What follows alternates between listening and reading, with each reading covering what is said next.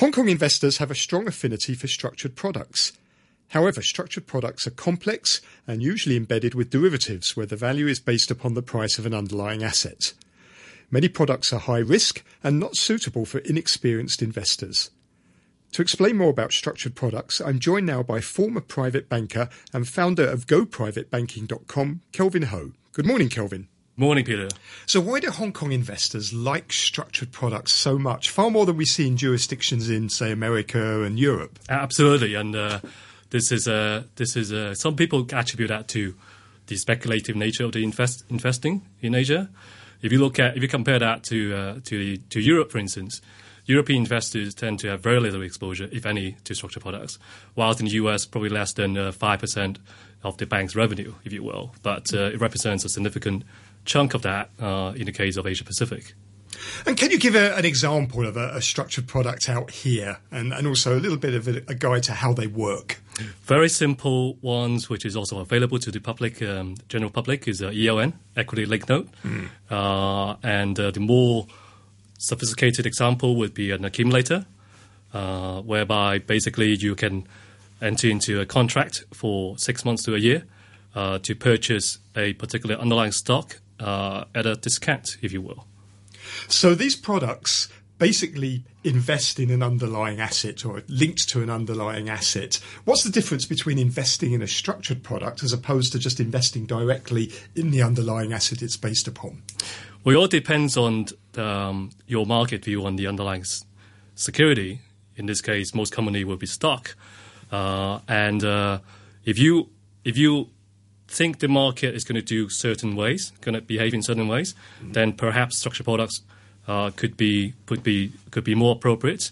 So let me let me elaborate on that. So, for instance, if the if you if the investor think that the market price for that particular underlying uh, security is going to be trading in a range bound, so meaning it's not going to it's not going to go up dramatically in price, nor is it going to go down significantly uh, in terms of price decline then uh, perhaps this is uh, this is the most conducive uh, market environment for for a structured product to be invested in. But if anything, we actually have markets that are much more volatile than we've been used to uh, now. So does that make these products more risky at the moment?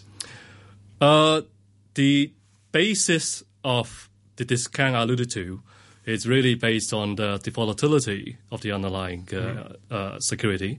So, for instance, if the historical volatility of such uh, security is higher than uh, it's higher than uh, then naturally you will receive or or uh, a, a a more significant discount, if you will, mm. through through these structured products. Uh, so. So volatility does have an impact. Is your principal protected on these? Some some are, but most are not. So okay. you could lose your entire investment if the market goes against you.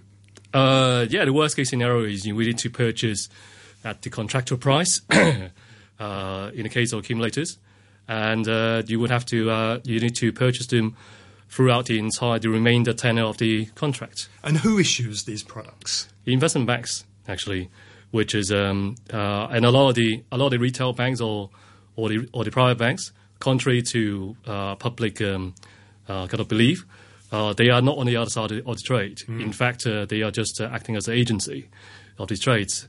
And the investment bank themselves, who are the issuer of these products, obviously, you know, uh, would carry a counterparty risk mm. for clients. As we saw right? with Lehman Brothers. Absolutely. That was a classic example with Lehman mini bonds uh, back in uh, 2008. And how are these products regulated? They are heavily regulated, uh, particularly after after the Lehman crisis in 2008. I think the Hong Kong MA, in particular, has uh, strengthened uh, and revamped the entire sales process uh, particularly as it relates to the suitability framework. Uh, making sure that uh, particularly these type of very high risk products are only suitable for certain type of mm. clients who fully understand the risk involved.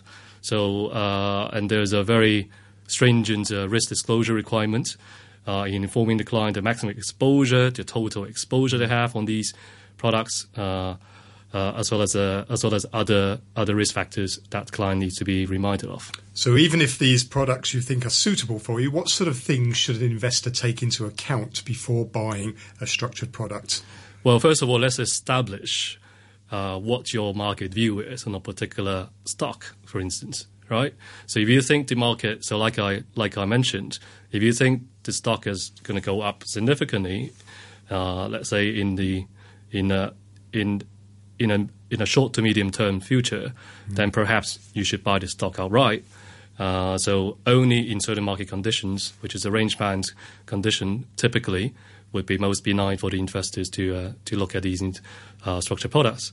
If I may add, structured products is not just limited to equity derivatives. Mm. It can be FX currencies. Because RMB linked deposits are quite absolutely, popular here, Absolutely, they? as well as uh, fixed income, which is typically in in the form of uh, rate uh, derivatives mm. as well. And people should be aware that for RMB linked deposits, uh, their, their money is not protected by the deposit protection scheme as if they, they were just investing in a time deposit. Correct, correct. And if you decide to sell before the product matures, is there a liquid market that you can sell them into? Theoretically, theoretically there is.